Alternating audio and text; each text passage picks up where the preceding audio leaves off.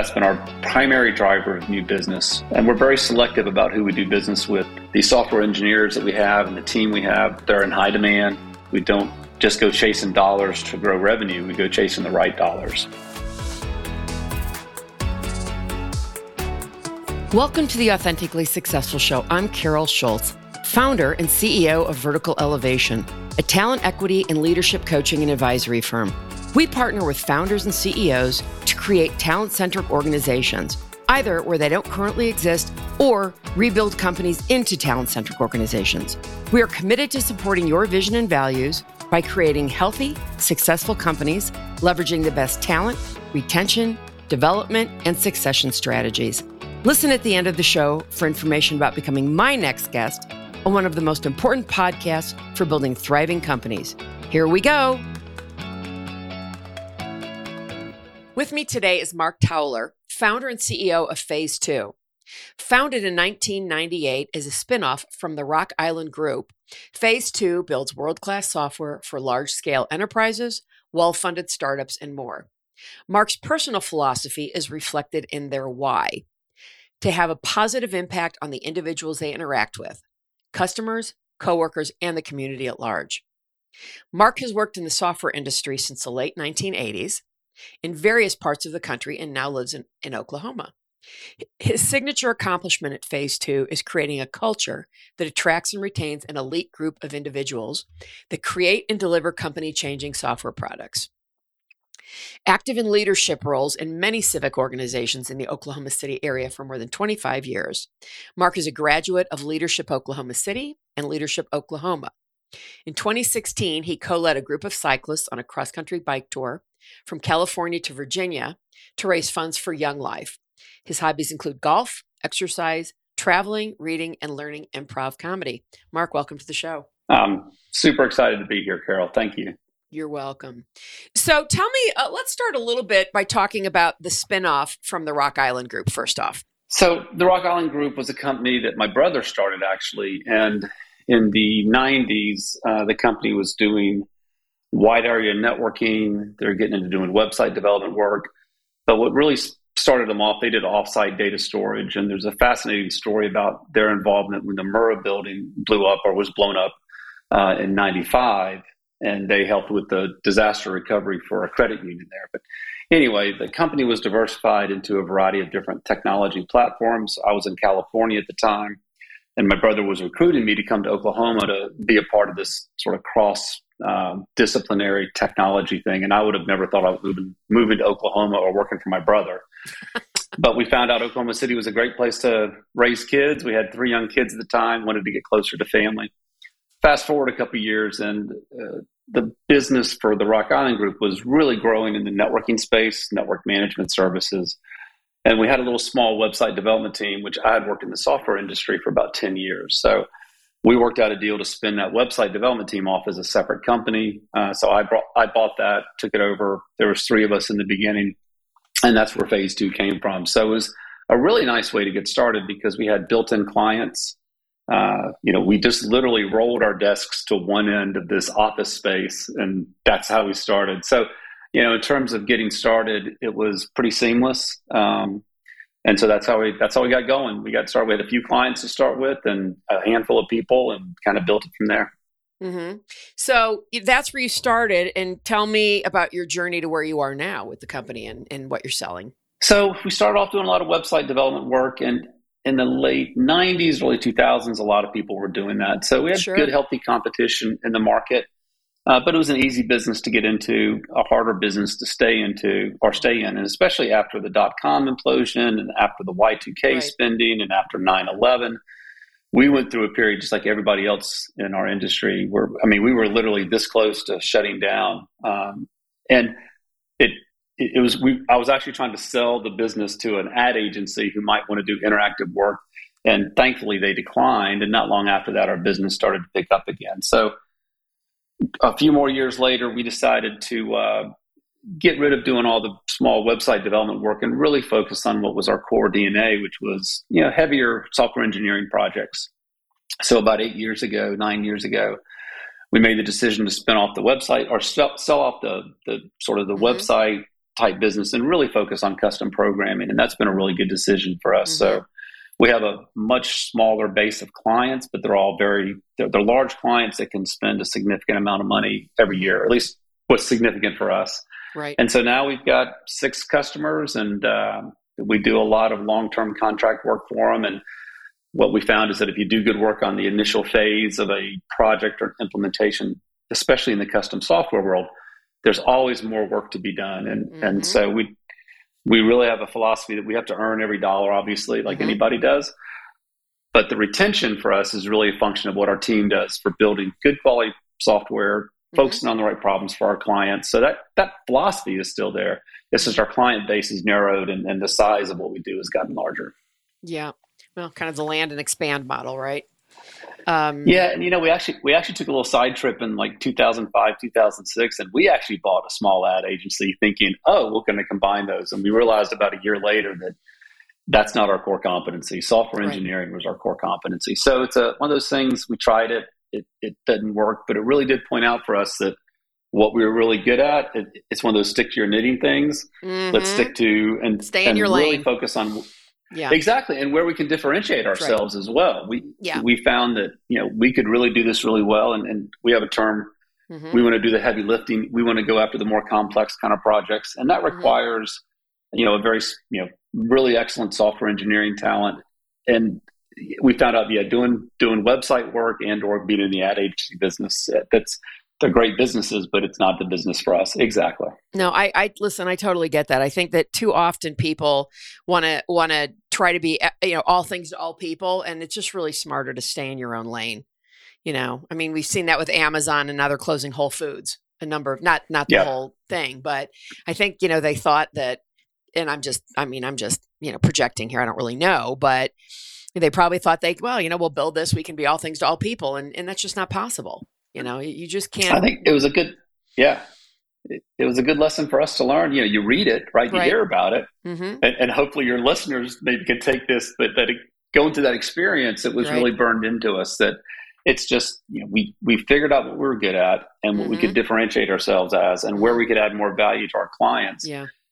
And and we were comfortable at that point saying no, we're not going to do this and we're not going to do this. I've always had a philosophy too that if you say no to the right things, it makes it easier to say yes to the right things. Yeah, exactly. Um, and I'm going to talk to you a little bit more about that a little bit later on in, the in the show. You mentioned Mark that uh, you there was a time where you weren't sure if you were going to make it. Why was that? So you know, after Y2K, there'd been a lot of spending on technology uh, after the dot com bust, and we were never a dot com kind of you know uh, outside funded company, but a lot of those companies that did go out of business, there was a lot of technical talent on the street, right, and a lack of demand. Had been a lot of spending in Y2K, and then after 9/11, right. the recession. So all these things kind of became a perfect storm where there's a whole lot of people that uh, were out on their own trying to scramble to to make a buck. And here we are with a cross disciplinary uh, software development, website development team, and there just wasn't a lot of work. And so I had some mentors of mine tell me, Mark, you're in a good business. It's just a really bad time right now. And if you can get through the tough period, on the other side of that, you'll have fewer competitors and your margins will improve. And as painful as it was to go through that process, they were absolutely correct. And so we were able to get through that period. And, and a lot of the folks that were really good competitors of ours, they, they didn't make it and they went into other industries. But we made it work. And then when we came out of the other side and business started to improve again, uh, again, yeah, that's that's that was a period where we started to re, not re, well yeah, rebuild, build back mm-hmm. up again, and uh, so it was. But it was touch and go there for a little bit. Yeah. And I, will tell you, Carol, it was interesting because it's actually like I said at the time, it just sucked. It, you know, there's no way around it. But yeah. in hindsight, we were you know uh, four years old as a company and every issue we faced since then, it's been burned into us that, you know what, at least we're not one conversation away from shutting down the business. Yeah, that's fantastic. So it gave us, in hindsight, it gave us a real sense mm-hmm. of perspective about, yep. oh, we've got a personnel issue, we've got a cash flow issue, we've got a client that's upset, but at least we're not one conversation away from shutting mm-hmm. down the business. So yeah. I, I, hated it at the time. It was it was not fun, obviously, but it really was a good experience for us to put things in perspective and to provide a little bit of I don't know if grip is the right word, but a little bit of self confidence that we can mm-hmm. overcome mm-hmm. challenges.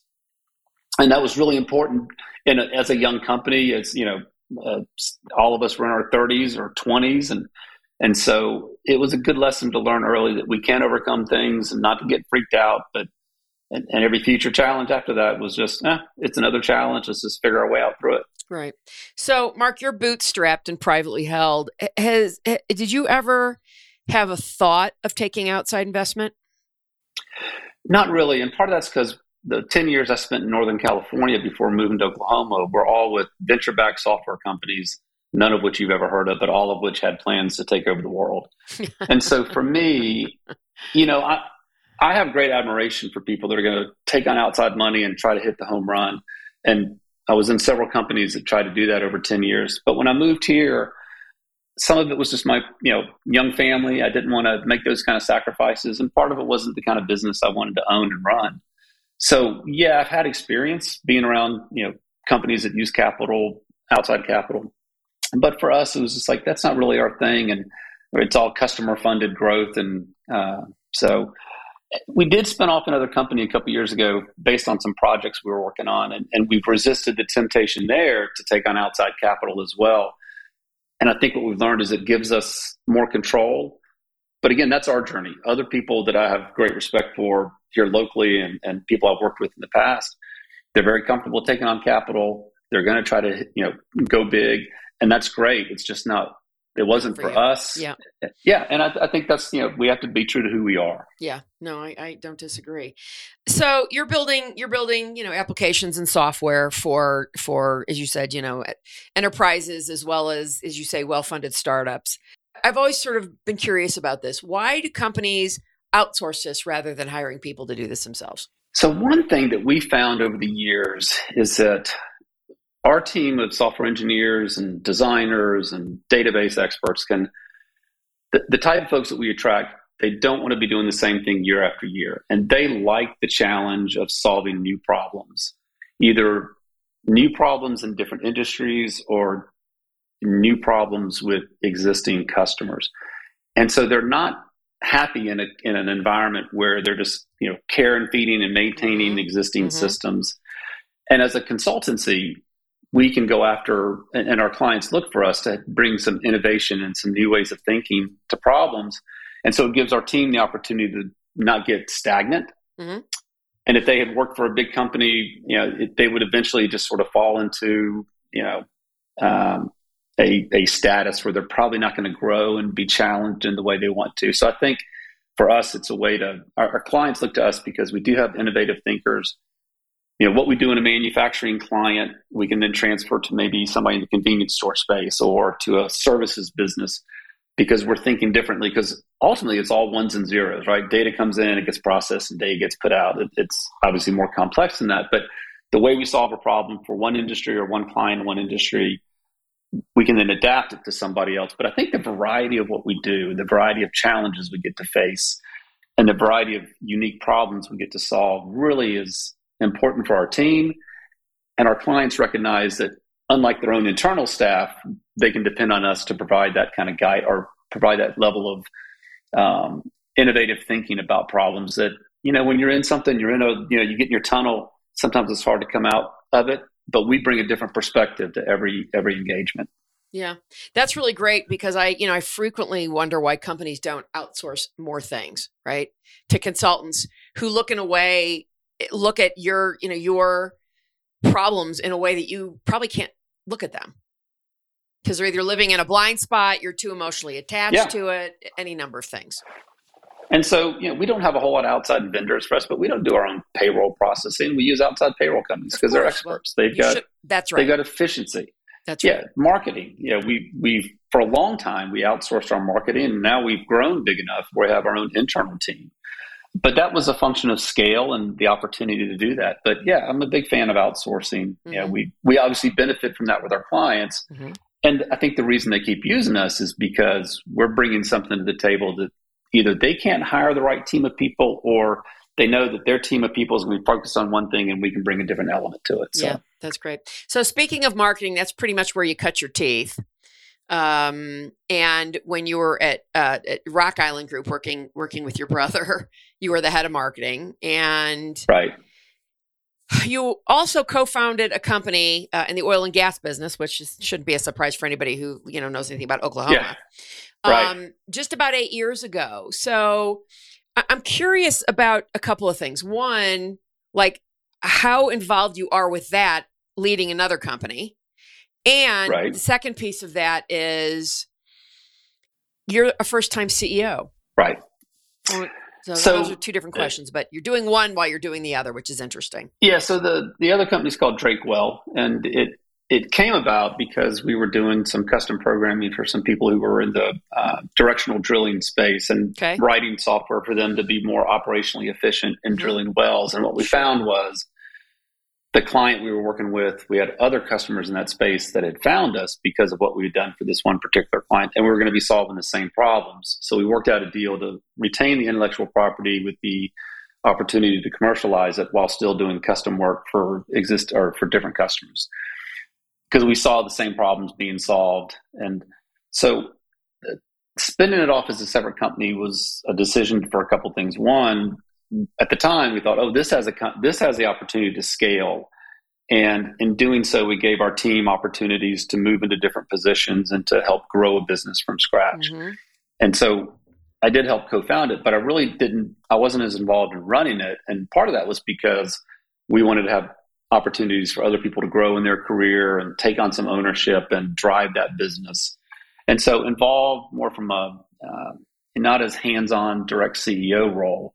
I let some other people do that, or they were better at it anyway, and more focused on it. So, yeah, that still involved. My lane is more on the finance side for that Got company Mhm. and I don't stay involved. I'm not as involved in the operational aspects of it. But again, like I said, it was it was a great opportunity for our long term engineers to have equity in something and help grow something uh, for new people to come in. And so we thought now we're going to have one company that's focused on trying to grow and be a SaaS based business.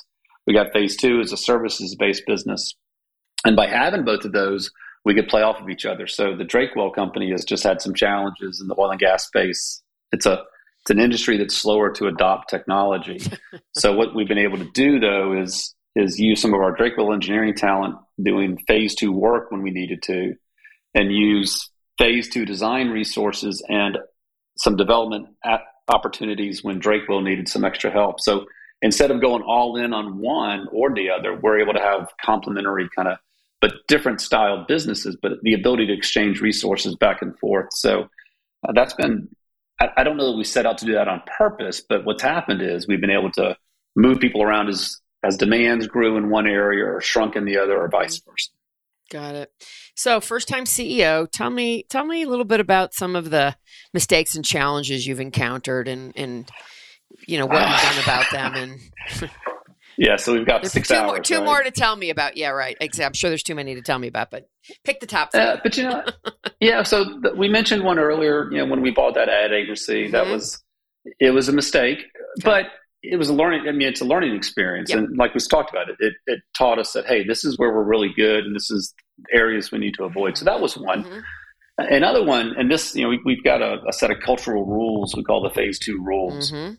And about two years after we started the company, and, and so these cultural rules are all about anecdotes that actually happened that are basically, you know, our philosophy about running a Mhm. business. And a couple years after we started uh, phase two, we had a, a couple of guys come to us. They were, again, this was back in the early website days. They had a, an interesting idea, and what they wanted us to build was right in our wheelhouse, our sweet spot of it was workflow, it was security, it was design, it was application programming. It was all the things that we knew we could do and challenge our team. But there was something about these two individuals that just didn't sit right, and we weren't sure what it was. But Mhm. we were young, you know, a couple years in Mhm. the business, and we were growing. We were growing and having success. Yeah. Thought, oh, we're going to take you want to make some on. money, so yeah. Yeah. And so what happened was that the the work product part of it was not the challenge. Uh, we had a challenge with the ethical standards and moral uh, Mhm. principles of the Mhm. people we were dealing with. And Right. that's what our little voice was telling us. So after several months, we realized this is not going to be a good long term fit for us. Yeah. So we did our best to elegantly disengage, and we Yeah. did. and afterwards, we're doing a little, you know, after action review yeah. and talking about it. And uh, my original business partner was a software engineer, software architect slash rodeo cowboy from Southeast Oklahoma. a unique combination. Yeah. And we're sitting around. He's like, "Well, you know, boys, life's too short to pick an ugly dance partner." And that became our fifth phase two right. rule. And so the mis- the mistake was not listening to that little voice inside of us, mm-hmm. but what we learned from it is to be careful about who you choose as a client, as a mm-hmm. team member, as a partner. Yep. And when you realize you're dancing with the wrong partner, mm-hmm. make that decision. And so we've used that vernacular when we have a client engagement where you know it's not about we have challenging clients and that's fine, but when we have a mismatch, whether it's an ethical or moral mismatch, or what the client needs and what we provide is just fundamentally right. different. They might be great people, but let's call it what it is. And so that's used, that's been really helpful for us to be able to say, hey, is this an ugly dance partner? And if so, let's fire the client or disengage because uh-huh. we're just not a good fit. Yeah. And that happens sometimes. Yeah. yeah. So I think the lesson we learned from that was let's listen to that little voice inside that says this this isn't really a good fit mm-hmm. for us. Right. So and I'm so glad to, you, know, go on. Good. I, I was, I'm well, really glad you we, brought that. Yeah. I'm really glad you mentioned that because that was one of the things I actually wanted to talk to you about specifically. And and uh, uh, you know, is it is it just as simple, Mark, as eh, we didn't have a great feeling about it, um, or was part of it? You know, we're a small business, we really could use the cash. So because that's, that's not uncommon yeah, I, with small consultancies. Well, we're starting off. We're a couple years old. We're growing, right. and again, there was a there was a certain amount of ego on our decision that oh, we can overcome whatever this voice is that's telling us this yeah. is not a good fit. Because you know we're young, we're smart, mm-hmm. we're aggressive, we're yeah, we're, we're doing all these things. So some of it was, I guess, hubris. Yeah. But well, yeah, again, like I said, what we've learned from it, and sometimes, like I said, we've had one. We had one client that large client, national brand, and over time, what they needed and what we provided diverged to the point that it wasn't a good fit for our team. And so that's another one where we said, look, this isn't a good fit. And we parted ways and we did it again, I think very above board, very elegantly. And I'll tell you what's interesting about that is that one of the one of the people at that client two years later ended up at the state of Oklahoma. And he reached out to us because he got hired in right after the pandemic started. And the unemployment commission here in Oklahoma, like the unemployment offices across the country, was completely overwhelmed. overwhelmed yeah. Very old systems. Yeah. He was brought in to help with that. And on day two, he called his second day at work there. Yeah, and this is a a senior guy at a client that we disengaged with intentionally. He called us on his second day, and we had a contract on his third day of work. On the fourth day of work, we were doing some emergency wow. uh, software development. Mm-hmm. So listening to our inner voice, or in this particular case, it just wasn't a good fit anymore. But disengaging in a way that it was no hard feelings. We parted mm-hmm. friends, and it, again, good people, just not the right fit for us. Mm-hmm. Came back to be very beneficial to us. Yeah. I think there's something about treat, treating people well, no matter what the circumstances. That, Amen, that's a good brother. lesson there. Yeah, I, I completely agree. Yeah. So I am am constantly spammed via email and LinkedIn with companies you know, spamming me and pitching me on application development services, right? So I want to talk a little yeah. bit about the competitive nature of your business because it seems like these people are everywhere. And yeah. you know where you fit in and how you go about really rise, you know, being the cream and rising to the top. You know, we we've tried being uh, proactive in our outbound business development. Mm-hmm. Uh, we've we've tried various things for phase two. Now Drakewell is a different different yeah. business model. There's a there's a finite audience. Mm-hmm. They're they're known entities. There's only so many. So, right. so we can be really focused on our outbound marketing mm-hmm. efforts there. But for phase two, as a software development consultancy that's a services based business, it's all referrals and relationships. Yeah. And again, the example I just mentioned about this gentleman who used to work for the the, the company that we mm-hmm. disengaged with when he moved over to the state, he called us because he knew the work we could do. He knew the quality of what we yeah. did.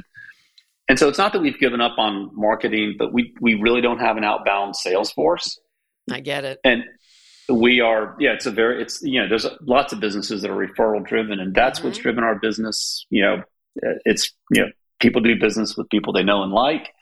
And so we've tried to maintain you know, visibility in the community, but yeah, it's hard to go, especially for what we do. It's hard to go find someone who's like, "Hey, I'm in the, I'm in the mode now where I need some custom development." It's got to be, "Hey, I could use some help here. Who do I talk to?" And hopefully, phase two is top of mind. And so that's been that's been our primary driver of new business is, uh, and we're very selective about who we do business with because the software engineers that we have and the team we have, they're they're in high demand. Yeah, you want to keep right. them for a long time, mm-hmm. and the last thing we want to do is put them in a position to work on projects that don't stimulate them intellectually, that don't challenge them technically. And so we say no to a lot of business because it just wouldn't be a good fit for mm-hmm. our team. And we lose the team and we lose everything. So mm-hmm. I'm very happy with, we've got lots of longevity with our team. And I think it's because we don't just go chasing dollars to grow revenue. We go chasing the right dollars. Yeah. yeah. Well, good. And that, that leads me, that leads me uh, into, you know, you've got about 50 employees now. Yeah. Um, what is what does that 50 employees look like? I mean, the X percentage are software engineers, X percentage is this. You know, what does that what does your org chart look like? So, you know, I'd say probably five people are in executive administrative type of roles, you know, marketing, uh, office management, executive roles. Everybody else is in some form of production, and the vast majority of that is around software engineering, software development. Within that, you've mm-hmm. got project managers yeah. and, and, a role we call a product owner who really understands mm-hmm. the technical vision, the right. business needs, some people call it a software architect. There's that kind of role. There's a, so they're slash account management slash technical leads. Then we've got project management. Then we got software development team that is very diverse. We've got senior engineers, and people have different uh, focus on different stacks, different development stacks. And we've got some design capabilities. Mm-hmm. So we've mm-hmm. got a couple people on our design team. So, but the vast majority of the company is focused on the uh, revenue generating services and production services around building software initiatives mm-hmm. and, and everything else we everything else we outsource yeah well listen I, I outsource a huge amount of my of my work because i just you know, yeah I, I really firmly believe in letting the experts do what the experts do and staying in my own lane yep Right. Yeah. Uh, that's a good. Um, that's a good philosophy. Yeah. Well, and, and, and I think a yeah. lot of consultants don't understand that. It's, it's. I'm not sure yeah, that's a whole other conversation, though. So I don't want to get off track. Yeah. So, so tell me a little bit about uh, your talent strategy, Mark, and you know where you've seen challenges. And you know, you already said you know we have great retention rates. So, you know, how long does an average you know engineer, software engineer, stay with you? So, you know, the the ones that we want to keep, and this is you know, mm-hmm. we, we've got a very thorough hiring process. Okay. And we, but we miss sometimes. And what we've learned, you know, that whole you know hire slow, fire fast kind of mentality. Mm-hmm and I hate the word fire, but it's like, look, this isn't a good fit, and yeah. we missed, and that happens. But for those that, so we have sort of this two years ago after the pandemic hit, uh, we've experienced a lot of growth. So we've doubled in size since then. So the folks that were with us two years, I'd say on average, uh, those folks have been with us eight to 10 years right now. Fantastic. And now we've got a lot, you know, if you looked at our average um, uh, life cycle, life yeah. mm-hmm. tenure, thank you. Yeah. Uh, the average tenure it's been brought down quite a bit because half the company's been hired in the past 24 well, months. Of course. But for the but for the people that were here before the pandemic, like I said, we've got we've got some people here that have been here 20 years. I've mm-hmm. started in 98. We've got some folks that have been here 15 years and 18 years. And mm-hmm. so again, I think part of that is the recognition that these are really high demand people. Mm-hmm. And if you create the environment where they feel like they can mm-hmm. spread their wings and do the things they like to do and do it with the people they like to do and be challenged by not only the coworkers but by the work we bring in it's a good comfortable place for them they like that right. and it's not it's not for everybody mm-hmm. um, so yeah the, the, long-term retention is our goal and yeah. i think we've had a good track record the last couple of years we've had more turnover just because the pace that we've had to hire at to react especially to the needs of our uh, state of oklahoma and yeah. all around the unemployment thing that's you know, you mentioned earlier the the why of phase two about having a positive impact on our customers, our coworkers, and our community. The, the work we did with the state and continue to do with the state. It, I was so proud of our team because we had just started working remotely because of the pandemic. Right. About three weeks later, we get the call from the state of Oklahoma. They became our largest client almost literally overnight. So our team had to adapt to working remotely, mm-hmm. which they did marvelously Then they had to jump into a, a dumpster fire where our fellow citizens, you know, not just in Oklahoma, but around the country, but the, the folks we could affect directly who needed unemployment, mm-hmm. the, the benefits that the unemployment office would provide, they couldn't get in the front door. Mm-hmm. And so when we got that call from the gentleman that used to be a client of ours, and we got our team, got a team put together very quickly. Yeah. You know, that, those first 30, 40, 30 or 45 days, looking at our daily timesheets and our daily billing, we had team members working every day, weekends, Mother's Day, um, yeah. And it was not uncommon to see multiple 12, 14 hour days being logged as our team got into that work. And that's not our model is to ask people to work long hours like mm-hmm. that. In fact, it was their decision to say, hey, there's a yeah. huge need here. And they recognize that, again, that this is really cool because without us saying anything from a leadership perspective, our team realized that what we talk about every month in our monthly meetings about why we're here this was a prime example to live out that why. So without us having to really ask, our team dug in, and it was just it was so much fun as as a from my chair to watch our team respond yeah. and dig in and do the work. Not because they were being you know tasked to do it, but because mm-hmm. they realized there was such a huge need and that's you know the state appreciates it. We've we've gotten more opportunities with the state of Oklahoma, so it's been a, it was just a really fun uh, and, and very satisfying thing to see our team respond that way. Right. So, so you've had some great retention. Did you actually go and say to communicate to your employees, "Hey, what is it that you need from us to keep you here?" So we don't have a true, I guess, annual review process. What we started doing, oh, probably about eight years ago, is we realized that we didn't have any kind of an annual review process. So what we did was we started this thing where once a year, you know, on, on your anniversary, we'd say, okay, Carol, let's sit down and we're going to sit down with you and, and a couple of the leaders from the leadership team. And we're going to ask you a couple of questions. It's a whole, what are we doing mm-hmm. from your perspective? No matter how long you've been here, what your background mm-hmm. is, what are we doing from your perspective that we should keep doing? Mm-hmm. Where the, what are the things we should get better at or start doing?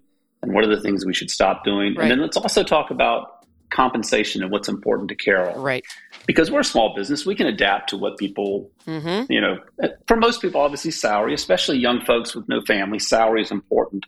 But as they start to have kids, flexibility in their schedule is important, time mm-hmm. off is important. Mm-hmm. mm-hmm. And so once a year, we're touching everybody in a very, it, I hate to say touching in an intimate fashion. That's going to sound really bad, but you know what I'm yeah, saying? We have an offsite. We yeah, we go offsite and we ask that. question. We have a dialogue. And so there's not like KPIs or anything like it's like, hey, let's have a conversation. What's important mm-hmm. to you? What are we doing well? And what's fascinating about doing that and doing it consistently over the years is that it helps us. I'll tell you what happens is, you know, people will say, you know, we have this dialogue and, and in the second half of this meeting, they'll say, you know, there was one other thing I wanted to bring up, but I don't think it's a big deal. And that's when my ears perk up because a little thing is either a canary in the coal mine of something yep. we want to catch and fix, or an opportunity to do something that we hadn't thought about. That's right. And so I always, when we do these meetings, I always preface with just that example. It's like, wait, when you have that little voice telling you you're not sure you'd bring it up, bring it up. Mm-hmm. And so I think our team feels listened to, and we tell them, look, we can't respond to everything, but we'll listen. Mm-hmm. And invariably, what happens is you start to detect patterns, or you start to see an opportunity. Mm-hmm. And it's one of those things, you know, and we talk about this a lot too internally. It's the small things, the small incremental improvements applied consistently, right. consistently over time mm-hmm. make a huge impact. So we're not looking for quantum leap changes. We're looking for what are the little things we can keep improving on continuously. And I think that's how you build a, uh, at least for us, a mm-hmm. company that has a long term retention, is sustainable, and, and becomes something that it's a self fulfilling thing because people like to be heard, they like to have input, and when they see that their input's being listened to, mm-hmm. it helps them stay here longer and, and provide more input. And so mm-hmm. we've got this thing, you know, going really well where people feel like their voice matters, and it is a genuine question: What can we help you right. with? What can we do for you? I had one guy tell us once he was they were about to start a family, and he's like, you know, I'd really like to take three or four weeks off to go to Europe before we start our family. It's like, mm-hmm. great. If that's a form of compensation for you, it's good mm-hmm. to know that because now what we need to do over the next eight or nine months is make sure that we are planning for your absence. Right. So that you can go do that. Right. And he's one he's one of our guys that's been here 15 years. Yeah.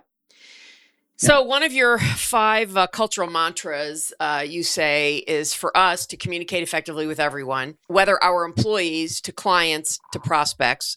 We need to communicate in a way that absolutely cannot be misunderstood, which is really what you you just partially described. Would you Yeah. would you there's two things in here for me. One is would you define your culture is a culture of feedback, as in anyone can say anything to a superior and not be worried about losing a job or getting thrown under a bus? And two, tell me about how you've learned to communicate in a really effective way. Yeah, I'd say on that first point, I, I would I would hope that's exactly the kind of culture we have, Mhm. and I think it stems from I hate to say it stems from the top, but it does because I'm prone to making mistakes, Well, we all and are. I don't mind owning up to them in front of the team. Say, hey, Mhm. I, I I did this poorly, or I could have done better. Mhm. And so, because I, it, I tell you what, it happened just the past couple of weeks. Uh, long story, but we had a, an issue with our CPA, and it was it was me who misunderstood some communication from a couple of months ago. And I was I don't rant or rave, but I was like, hey, I was I'm kind of upset by this, and let's let's try to fix this. And then as we had this dialogue, I realized, oh, that was me. And so I sent an email apologizing to our CPA and the, the folks on our team, the folks on his team, Yeah. saying that was my fault. And I think what that does is it, uh, well, first of all, it's authentic. It's who we are. I'm not going to hide behind, and I don't expect our team to hide behind when we make Mhm. mistakes. And again, I think those one-on-one sessions we do with our team every year, it invites feedback and it invites them to be open. And we expect, and we tell them it's all confidential unless you tell us it's okay to share it. That's so we right. want that feedback. Exactly. Um, and for me personally, I guess you know what I learned. I can't program. I can't write code. It's interesting. I run the software development company, but it what comes with that is a couple of things. One, I've got to depend on people I trust, but I need to be able to communicate complex things, technical things. At least in the early days, especially when I was more involved with clients, I need to be able to communicate complex things in a way our customers understood, or we as a company had to do that. So if our software engineers couldn't communicate to me, a non-technical from a programming point of view person, what's going on, then why on earth would we think our clients would understand it?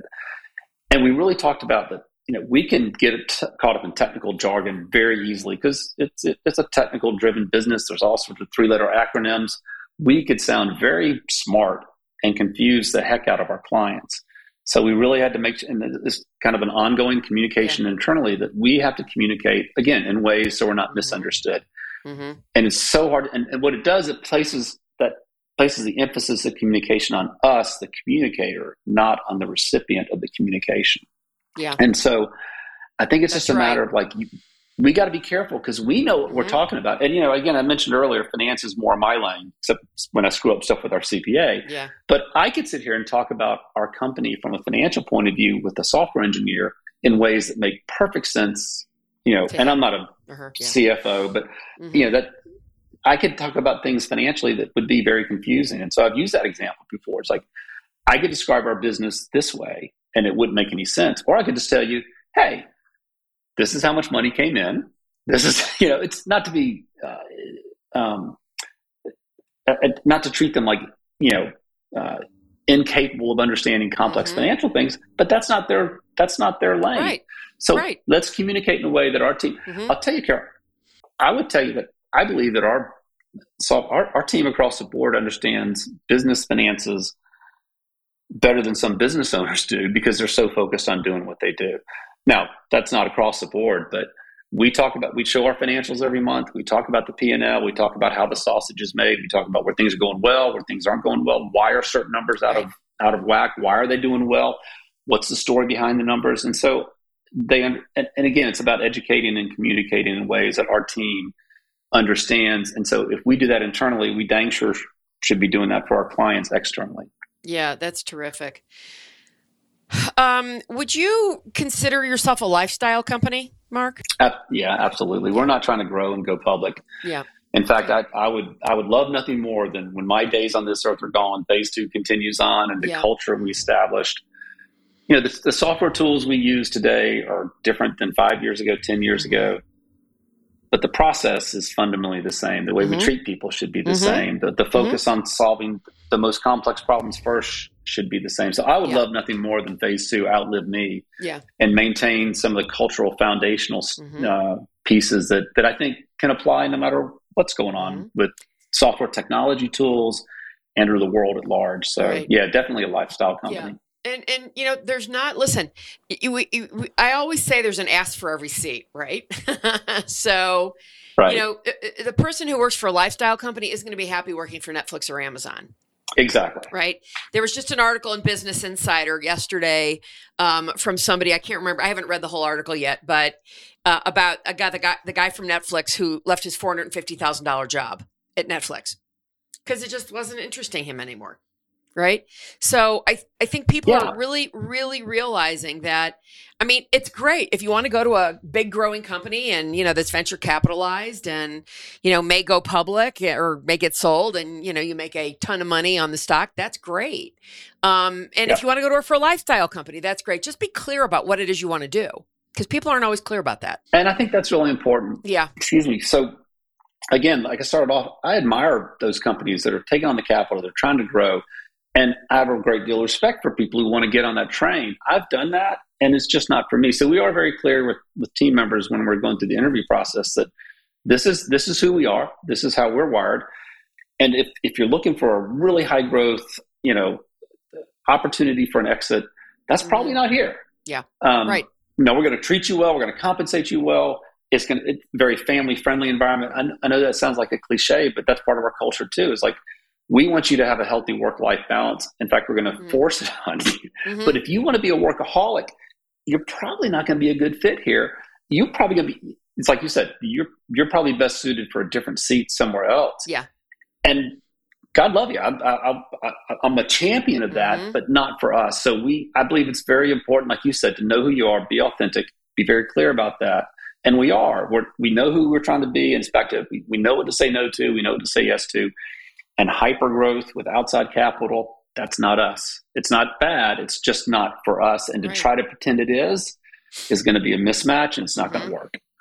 So we don't do it. And that's not who we are. What if, uh, what if anything, we, well, what would you say is the most outdated advice in your industry, if there is any? the most outdated advice? That's a heck of a good question. Um, you stumped me on that one. I, okay. I don't know what you don't have an the answer. most you don't outdated. Have an answer. That's okay. Yeah, I really don't. That's a, it's a great question. Now I'm going to contemplate. Anything, I'll, have a great, I'll have a great answer in the middle of the night. Now. Yeah, right. Um, is there anything, Mark, that kind of bothers you about the industry? You know, in the early days, and it still happens, um, people would hire companies like ours to write software, and it wasn't clear who owned the intellectual property. And so mm. You would hire us to write some programming yeah. We would deliver it to you, and then you'd say, "Hey, listen, we're going to move on and have somebody else continue the work." And we'd be like, and not us, but companies like ours, like, "Oh, sorry, Carol, you paid us, but you don't own the code. We own the code." Yeah. And it gave our industry, at least the custom software programming industry, it tarnished things. And so we're very clear about who owns the intellectual mm-hmm. property with our clients. Mm-hmm. Um, if we want to jointly own some things, we're very clear about that. But I think that's okay. one of the things. I don't know it's it's big of a deal as it used to be. But in the early days, it was one of those things where I'm like, that's just that's just not good business. It's not clear communication. It's it feels like bait and switch. And so yeah. um, that that's always that's one part of the industry that bugged me. The custom software programming industry yeah. is that you pay me to write it, then all of a sudden like, nope, sorry, I own it. Um, if we didn't negotiate that up front, or be it, it's a, it, and again that's on us. I think yeah. that, that's on that's they, on they may own the license for it, but yeah, right, right, um, yeah, you can use it, but you can't modify it, or, right? You know, yeah. Who is your ideal client and what makes them ideal? So for us, it's a large enough client that can keep a team of, you know, from a financial side, it's a large enough client that can keep a team of three or four programmers busy for a year plus because mm. There's a lot of efficiency that comes when we put a team of people on something and they're really digging in. They're not context switching from one project to the other or one client to the other. So that's part of it. A client that also is willing to, yeah, partner is an overused word, but that can we talked about outsourcing that would look to us as somebody who knows what we're doing, we have their best interests at heart because if we take care of them, they'll keep coming back again and again. And that's been proven over and over again. But if they're not willing to let us sort of be a part of what are their big issues, what are their big items they're dealing with, and let us not only listen to, but also contribute to ways to solve that problem, then they're not going to be a client. So there's that psychographic element of that they're not that we're going to lead them, but they're willing to let us participate in where they're going and take our advice because we're not always right, but we have a lot more experience in building custom programming that solves hard problems than they do. Otherwise, they wouldn't be talking to us. So I'll go back to that company that we ended up splitting from, the large brand that's here locally. They wanted ultimately to tell us how to do things. We're like, guys, we know what we're doing. And if we followed your advice, we wouldn't be in the business we're in. So that's what led to the separation with that company. And they respected that. So the ideal client for us is willing to listen, you know, we let us come alongside, let us help them solve the problems because ultimately we recognize that if we're solving your problems and we're doing it consistently, that's how we have our client. Again, the state of Oklahoma for us is a client that's been with us a little bit over two years now. Mm-hmm. Everybody else has been with us eight to ten years. Right. Got it. And and again, there's it, it's self-serving because if we do this right, there's always the next problem to solve. And I don't want to go back and resolve a problem we solved two years ago. That's how you get fired. But if we do what we're doing well, we build quality stuff and we solve the right problems, there's going to be another issue. There's going to be another issue. There's going to be another issue. And if we're doing the things the right way, we're the obvious first choice. So, yeah, got uh, it. The ideal client, like I said, can, is large enough to keep a team busy and lets us help lead them. Got it. So uh, when I introduced you, I mentioned um, a couple of things about what you what you do on your in your free time, and I'm uh, a little bit I'm curious to know about the um, the bike trip you led from California to Virginia for Young Life and what Young Life is. So Young Life is a, a Christian group, non-denominational Christian group that does outreach to unchurched high school and middle school kids. And I didn't grow up going to church, so it resonates with me. And they're just very authentic and very genuine in how they go about um, you know, spreading the gospel. They're not judgmental. They meet kids where they are. Mm-hmm. And about 20 years ago, uh, the guy who was here locally wanted to build a put together a bike team to help raise money, so we did that.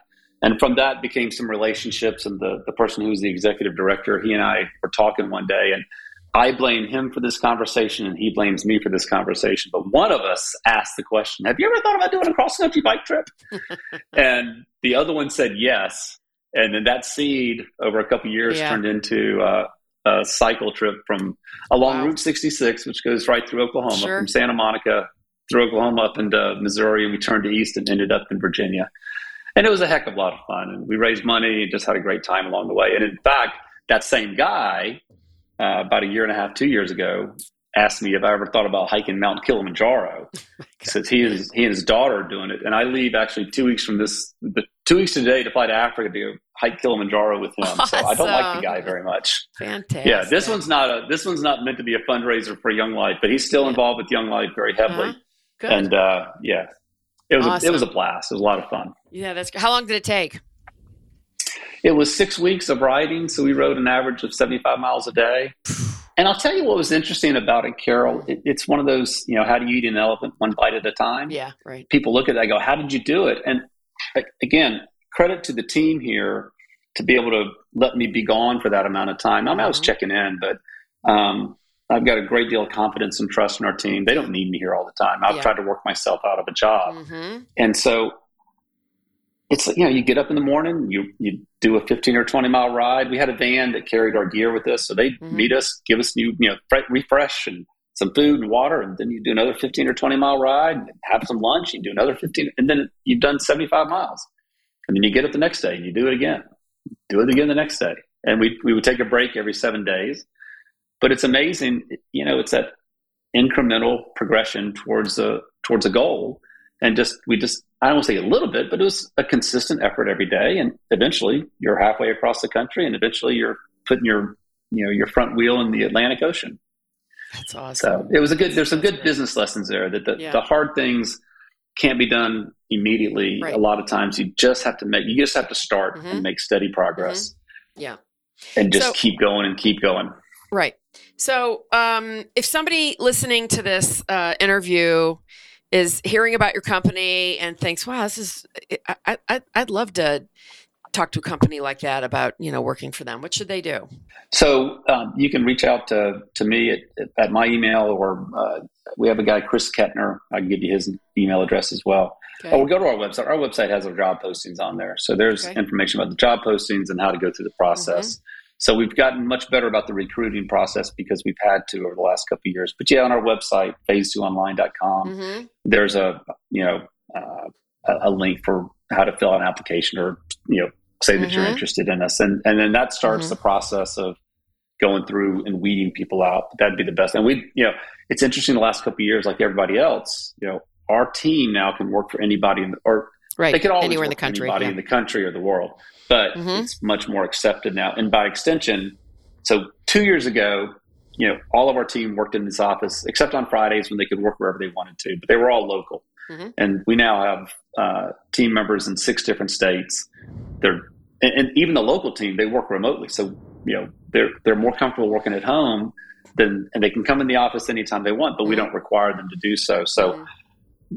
again, that onus of our team members are in high demand, and they now the tools and, and the That's cultural right. adoption of working remotely is such that we got to continue to focus on how do we keep those team members engaged, but also we realize we're competing for talent nationally right now. That's right. And I like that in terms of, hey, if we're not good enough to hire our best people or the best fits for us, then what do we got to do to get better? Mm-hmm. And that's uh, that's a one part of, I mean, that's part of that competition is like if you're not good enough in this deal, well, what do you got to do to get better? Right. Did you focus on the wrong things? Are you not doing the right things? Mm-hmm. And let's use that as an opportunity to improve and again consistently apply that improvement. But yeah, if you go to our website, there's information about how to apply. Got it. Well, Mark Towler, uh, founder and CEO of Phase Two, I want to thank you for taking time today. I really enjoyed this uh, conversation. I enjoyed it a lot, Carol. I appreciate it. I hope your listeners got something out of it. I sure did. I enjoyed it. Thank you for listening to Authentically Successful. If you are a successful founder or CEO who would like to be on this program, please visit verticalelevation.com slash podcast slash apply. If you learned something from this interview and it made a difference, please share it on LinkedIn or Twitter. You can also do a quick screenshot with your phone and text it to a friend. And if you know of someone who would be a great guest, tag them on LinkedIn or Twitter to let them know about the show and include the hashtag authentically successful. I love seeing your posts and great suggestions. Lastly, we are regularly putting out new episodes and content. And to make sure you don't miss any episodes, please subscribe. Your thumbs up, ratings, and reviews go a long way to help promote the show and mean a lot to me and my team. If you want to know more, go to our website, verticalelevation.com, or follow me on LinkedIn. This is Carol Schultz. Thanks again for listening and see you next time.